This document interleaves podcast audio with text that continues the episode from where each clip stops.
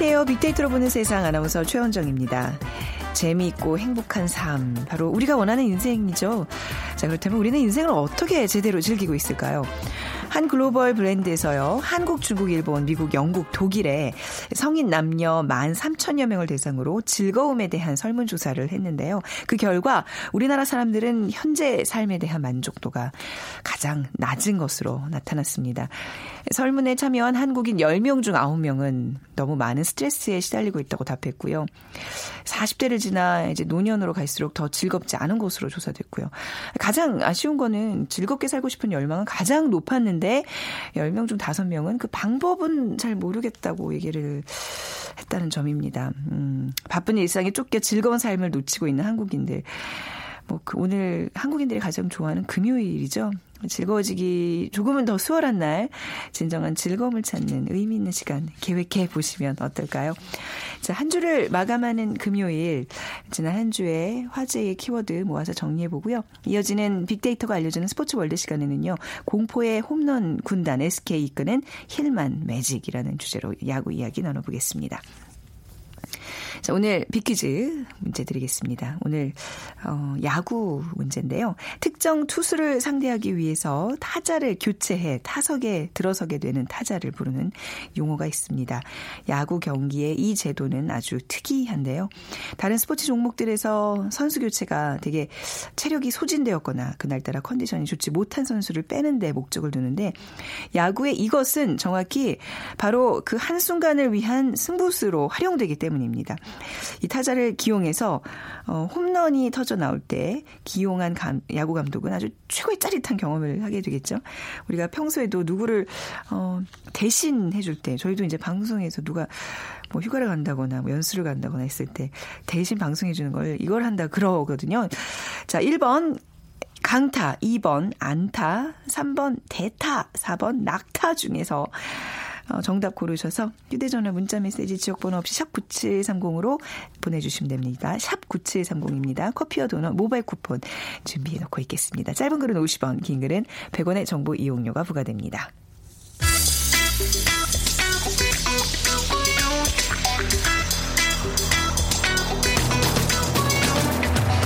오늘 여러분이 궁금한 모든 이슈를 알아보는 세상의 모든 빅데이터. 다음 소프트 최재원 이사가 분석해드립니다. 네, 다음 소프트 최재원 이사와 함께하겠습니다. 어서 오세요. 네, 안녕하세요. 네, 벌써 또 금요일이에요. 금요일 왜 이렇게 빨리 오죠? 아, 너무 빨리 오네요. 네, 한 주를 또 정리를 해보겠습니다. 네. 지난 한 주 어떤 이슈들이 화제가 됐었나요? 네, 첫 번째 소식으로 AI, 이 조류 독감 2차 감염 확산의 우려 네. 소식이 있었고요. 그리고 돌아오는 유커. 어, 네. 그래 그리고 영화관 멀티플렉스 시대의 명암에 대한 소식들이 음. 있었습니다. 네. 그럼 먼저 한 줄을 뜨겁게 달궜던 AI 소식부터 좀 전해 듣겠습니다. 네. 그 AI 2차 감염 비상 소식인데요. 네. 이 전북 지역을 중심으로 이 조류 인플루엔자가 급속도로 번지고 있는데 이번 AI 재확산의 그 발원지로 지목되고 있는 게 군산 종계 농장과 직접 관련이 없는 상황에서 지금 AI의 감염 사례가 잇따르고 있어서 네. 지금 2차 감염에 대한 우려 우려가 커지고 있다고 합니다. 특히 익산에서는 오리까지 AI에 감염된 것을 밝혀지고 있어서 지금 방역 당국이 많이 긴장하고 있다고 하네요. 감염 확산이 어떻게 이루어지고 있는지 이렇게 밝혀지고 있나요? 경로가 네. 굉장히 중요한 건데. 일단 예. 추정되는 바로는요. 네. 군산의 그 종계 농장에서 유통된 AI 감염된 닭을 이 직접 구입하지 않았는데도 AI에 감염되는 사례가 지금 나타나고 있기 때문에 네. 이 당국은 전통 시장의 토종 토종 닭을 유통시킨 이 중간 유통상이 군산 농장과 거래하는 과정에서 이 AI 바이러스가 매개된 것으로 지금 추정하고 있는데요. 네. 이건 이제 2차 감염인데 이런 식으로 이제 늘어나면 군산에서 시작된 AI가 이 다른 전국으로 많이 확산 확산될 가능성이 음. 높아지고 있다는 거고요. 네. 이 당국은 특정 농장에 있는 닭 등의 그 가금류 사이를 이 돌아가면서 감염시키는 이 순환 감염 음. 방식으로 음. 지금 생존해 있는 AI 바이러스가 이 전통 시장을 통해서 또 2차 감염 또는 교차 감염되는 형태로 지금 확산되고 있는 것으로 보고 있습니다.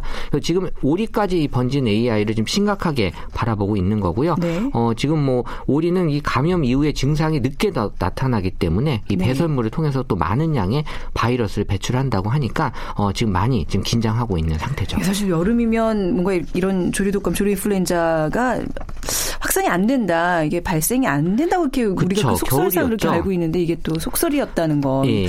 지금 현실로 나타나고 있다는 게 우려스럽고 이제 이렇게 되면 닭고 기 가격이 많이 뛰는 건가요? 네, 지금도 보면 1년 전과 비교해서 이 닭고기 네. 가격이 11% 그리고 이제 달걀은 50% 넘게 오른 상황에서 네. 이번에 또 이 초여름 AI 확산이 가격 상승을 앞으로 더 부채질할 거다라는 우려가 되고 있고요.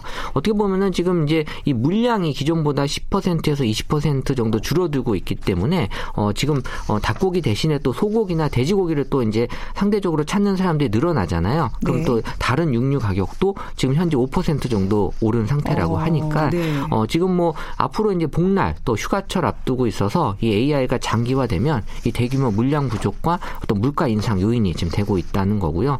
지금 이제 가뭄이 조금 지금 해소되고 있긴 하지만 지금 신선 채소 가격도 지금 많이 오르고 있어서 네. 어, 결국에는 지금 전반적으로 이 농가와 서민들의 그 음. 어려움이 계속해서 지속될 것으로 지금 전망이 되고 있습니다. 그러네요. 또 이 가뭄도 그렇고요. AI도 그렇고. 아, 우리가 진짜 이렇게 좀 극복해야 될 이런 자연 재해잖아요. 그것도 어찌 보면 이런 네. 일들이 좀 많아지고 있습니다.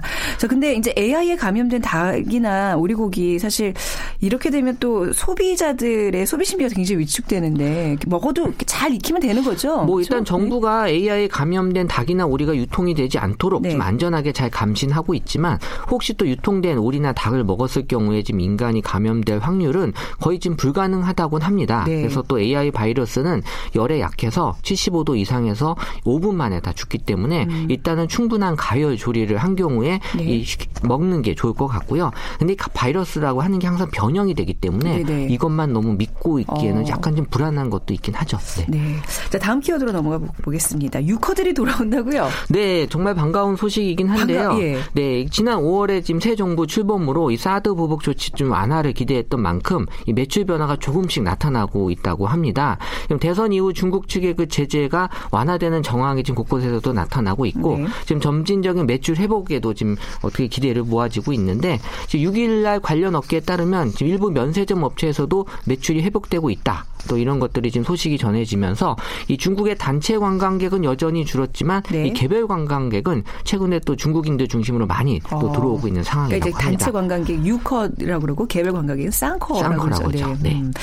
이 새로 좀 돌아온 이런 유커들 그 저기 중국 관광객들 좀 기존과 좀 다른 모습이 있나요? 아무래도 이제 단체 관광객들이 좀 줄어들다 보니까 네. 한국을 찾는 유커들 어떻게 보면 이제 쌍커들은 네. 명동 대신에 여의도 한강공원이나 서울대공원 또 삼청동길을 많이 찾는 것으로 아, 분석이 네. 됐어요. 그래서 이 쇼핑과 맛집 중심이던 이 유커들의 관광 트렌드가 약간의 그 벚꽃 구경이나 뭐 공원 산책 등 한국인들이 일상 어, 일상 속으로 지금 어. 파고들었다. 여의도 공원에 진짜 사람들이 요즘 최근 굉장히 많아졌어요. 근데 약간 이제 관광객들도 섞여 있다는 얘기였군요. 그렇죠. 음. 사실 이 싼커들은 네. 이 지하철을 타고 많이 돌아다니시기 때문에 네. 이 지하철 앱을 갖고 이제 한번 이 외국인들 관광객들 쓰는 앱이 따로 있거든요. 네. 이걸 갖고 이제 분석을 한 건데 5월 한 달 기간 동안 한 66만 건의 데이터를 갖고 분석을 했더니 일단 가장 검색을 많이 한 장소가 어딜까요? 남, 산 N서울 타워가 네. 차지했습니다. 아무래도 뭐 음. 이런 산이고 또 이런 또 전망을 또 그렇죠. 서울을 조망할 수 있는 그렇죠. 곳. 우리도 어디 외국 나가면 항상 그 타워 많이 그렇죠. 가시잖아요. 네. 그리고 이제 북촌 한옥마을하고 홍대가 뒤를 이었고요. 어, 이런 것들이 사실 작년에는 관심 장소 한 상위 10곳에만 포함이 됐던 곳인데 지금 거의 랭킹을 1, 2위를 지금 차지하고 있는 거고요. 네. 여의도 한강공원은 지난해 37위에서 4위로 부상을 했고 서울대공원도 64위에서 11위로 또 이 지방의 부산이죠. 감천문화마을도 216위에서 16위로 음. 그 삼청동길은 41위에서 17위로 올랐다고 하고요. 네. 또, 또 최근에 그 드라마 촬영지로 알려진 곳들도 지금 삼청동길인데 외국인 관광객들 많이 이어지고 있다고 합니다. 확실히 우리가 아, 관광객들이 몰리는 그좀 고정관념이 있는 곳들이 아니라 이게 좀 확산 이렇게 넓어지고 확장되고 있는 게 보여지네요. 어, 네. 이건 아무래도 이제 트렌드기 때문에 네. 기존에 이제 쇼핑이나 맛집 중심에서 한국인이 즐겨 찾는 지역 그리고 네. 또더 나아가서 이 수도권을 넘어서 어떤 지방으로까지 확장이 되고 있다. 음. 그러니까 중국인 관광객은 또 감소했지만 또 홍콩과 대만 등 비중국 중화권 관광객의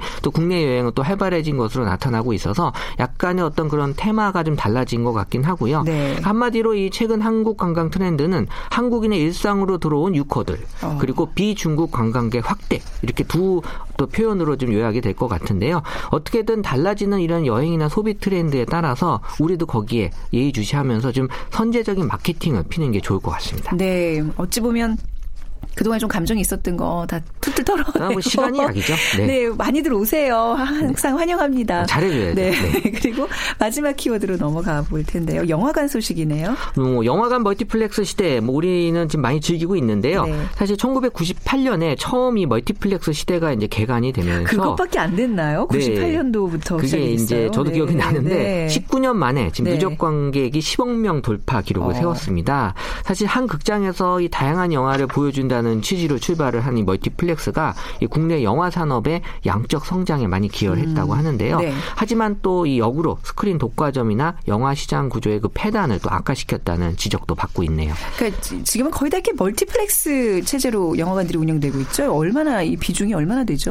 일단 영화진흥위원회 자료에 따르면 네. 3대 멀티플렉스 극장의 스크린 수는 2016년 총 2,379개로 전체 스크린 수의 97.9% 네. 그러니까 98%이기 때문에 거의 다라고 지금 그렇네요. 보면 돼요. 그러니까 어떻게 보면 스크린 점유율이 이 당 2013년에 90%에서 지금 이렇게까지 올라왔는데 사실 멀티플렉스의 매출액 점유율 역시 2016년 97.1%에 달할 정도로 어 사실 이 중에서도 한 영화관이 거의 4년 연속 50% 이상을 차지하고 음. 있다고 합니다. 네.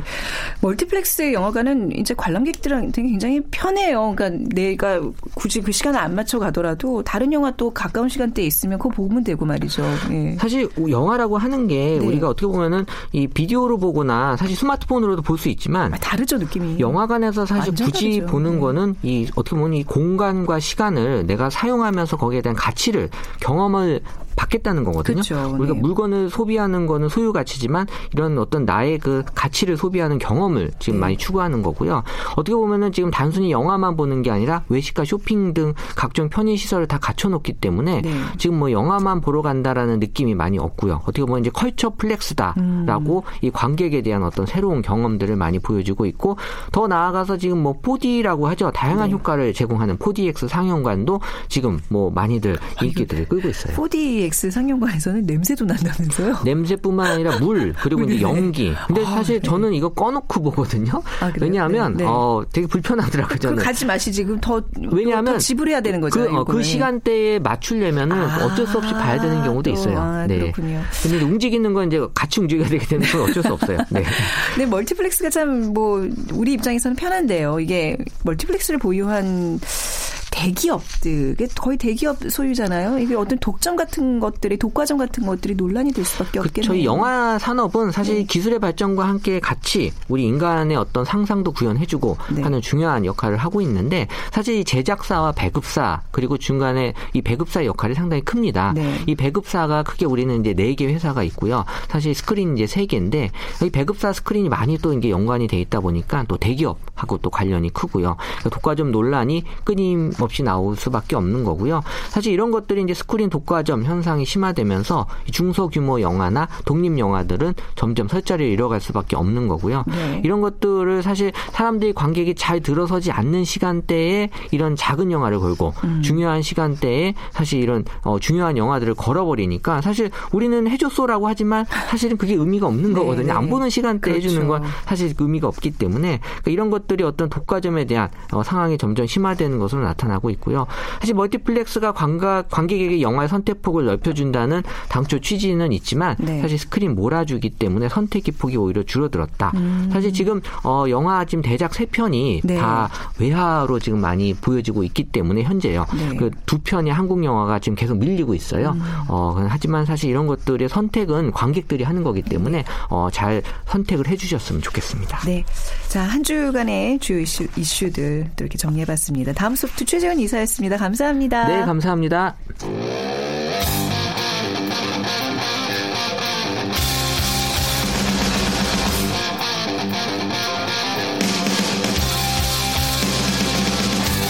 빅데이터로 알아보는 스포츠 월드. KBS 스포츠국 정충희 기자와 함께 합니다.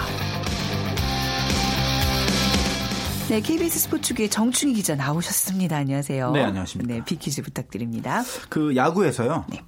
어, 더가웃에 있다가 어, 어떤 타자 타석에서 대신 들어서는 타자를 부르는 용어가 있죠. 네. 그러니까 보통 뭐 다른 종목에서 축구라든가 이런 종목에서는 다 그런 건 아니지만 보통은 되게 체력이 뭐 막판 후반에 떨어졌다거나 네. 이럴 경우에 이제 그 선수 교체를 단행하고요. 뭐 전술 변화를 어, 필요로 할 때도 쓰기는 하지만 보통 이제 그렇게 단행을 하는데 야구에서는 약간 음. 좀 달라요. 음. 야구에서는 초반에도 어, 대신 어떤 선수를 기용하기도 하거든요. 그러면은 이게 전술적으로 정말 승부수를 한번 던지고 싶다라고 할 때 이제 그 새로운 선수들 투입하는데 예를 들어서 뭐 어떤 절호의 기회가 왔는데 예.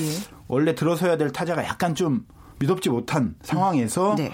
만약에 상대 투수가 왼손 투수인데 오른손 투수한테는 잘 못 치지만 왼손 투수한테는 유난히 잘 치는 음. 선수가 뭐 더가웃에 있다 후보 그렇죠. 선수에 있다 그러면 그 선수를 대신 기용하는 거예요. 음. 이런 식으로 이제 대신 나가는 선수를 과연 네. 무엇이라고 부르는지 1번 강타 가수 아닌가요?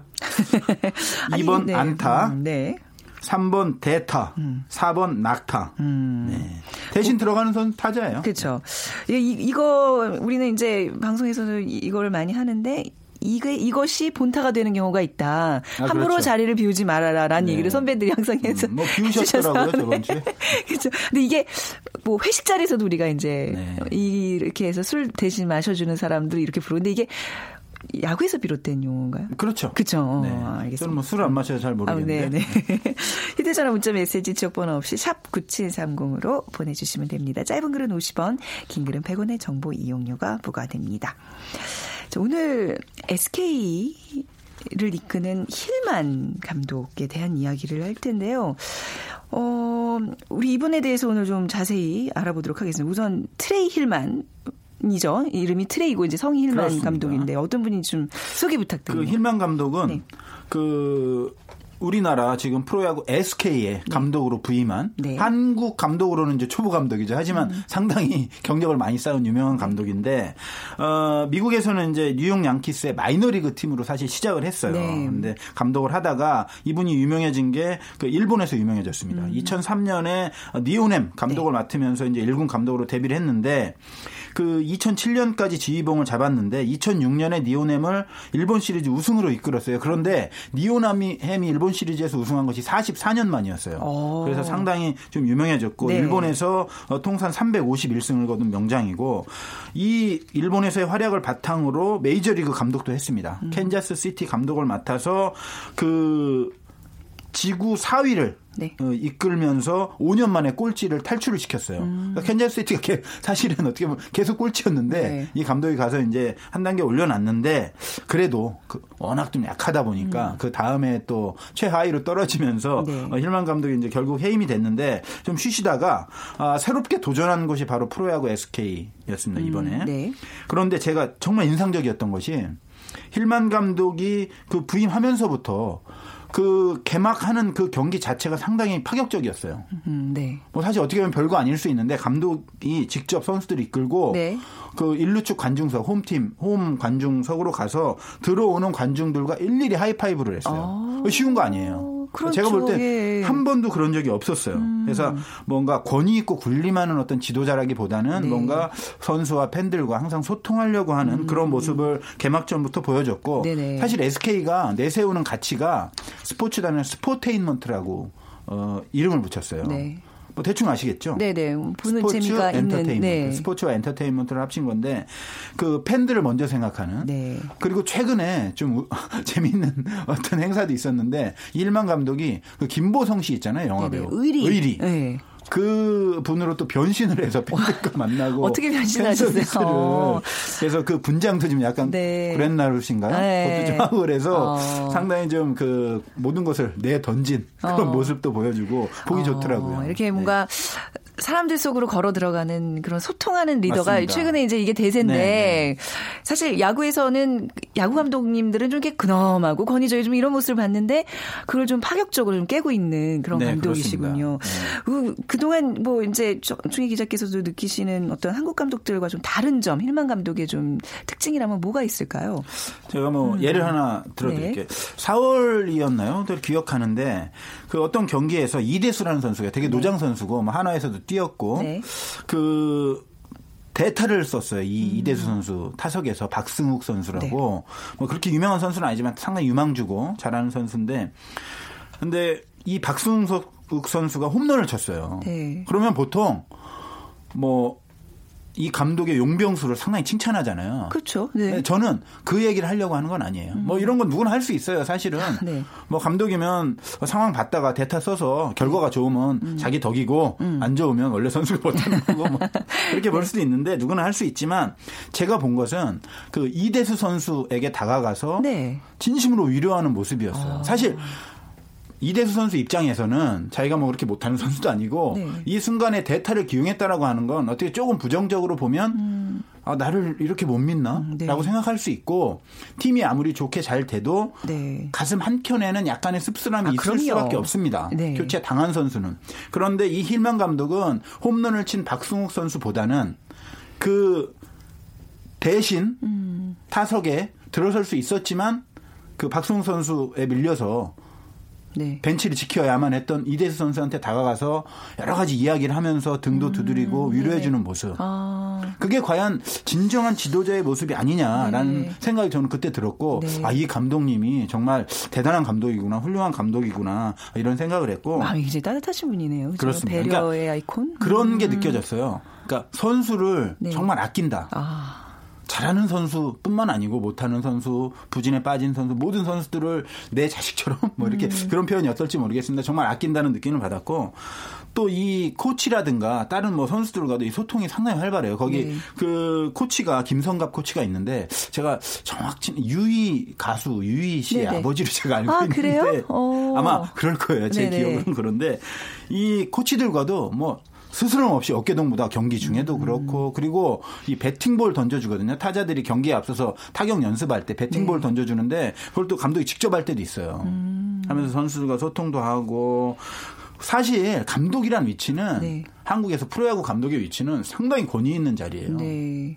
예. 어떻게 보면 좀 약간 권위주의로 느껴질 정도로 그리고 선수들의 많은 거를 좀 이렇게 지금 뭐 쥐고 있다 그래야 되나요, 그렇죠? 그렇습니다. 네, 모든 네. 뭐 선수 기용에 관한 권리, 음. 뭐 심지어는 뭐 코칭 스태프 구성권까지 네네. 다 갖고 있기 때문에 보통은 감독 옆에 가면 일단은 고개를 딱 숙이고 네. 아주 공손하고 네. 예의 바른 자세를 그리고 말도 사실은 쉽게 하지 못하는 어. 그런 어떤 이미지가 강한 상태에서 힐만 감독의 어떤 이런 모습, 소통하는 모습, 선수들과 스스럼 없이 어울리는 모습은 어느 정도 좀 신선한 충격이 아닌가. 한국에도 음. 뭐 김기태 감독이라든가 젊은 감독들이 많이 이제 선수들과 소통하려고 하지만 아직은 조금 부족한 면이 있는 것도 사실이거든요. 네 그런 상황에서 힐만 감독이 보여주는 모습은 제가 볼 때는 프로야구 더가웃의 새로운 하나의 음. 좀 문화로 이렇게 자리 잡았으면 좋겠다는 네. 생각이 들어요. 이대수 선수 그 이렇게 등 두들겨주고 뭐 이런 류의 에피소드 사실 이런 게 좀 감동을 주거든요. 그렇습니다. 또, 또 이런 거 있어요? 그 정의윤 선수라고 네. 있어요. LG에서 뛰다가 이제 SK로 가서 작년에 상당히 잘했는데 약간 슬럼프가 있었어요. 네. 그런데 이제 그 선수를 끝까지 믿어주고 기용을 하면서 이 선수가 언젠가 홈런을 쳤어요. 들어와서 음. 감독을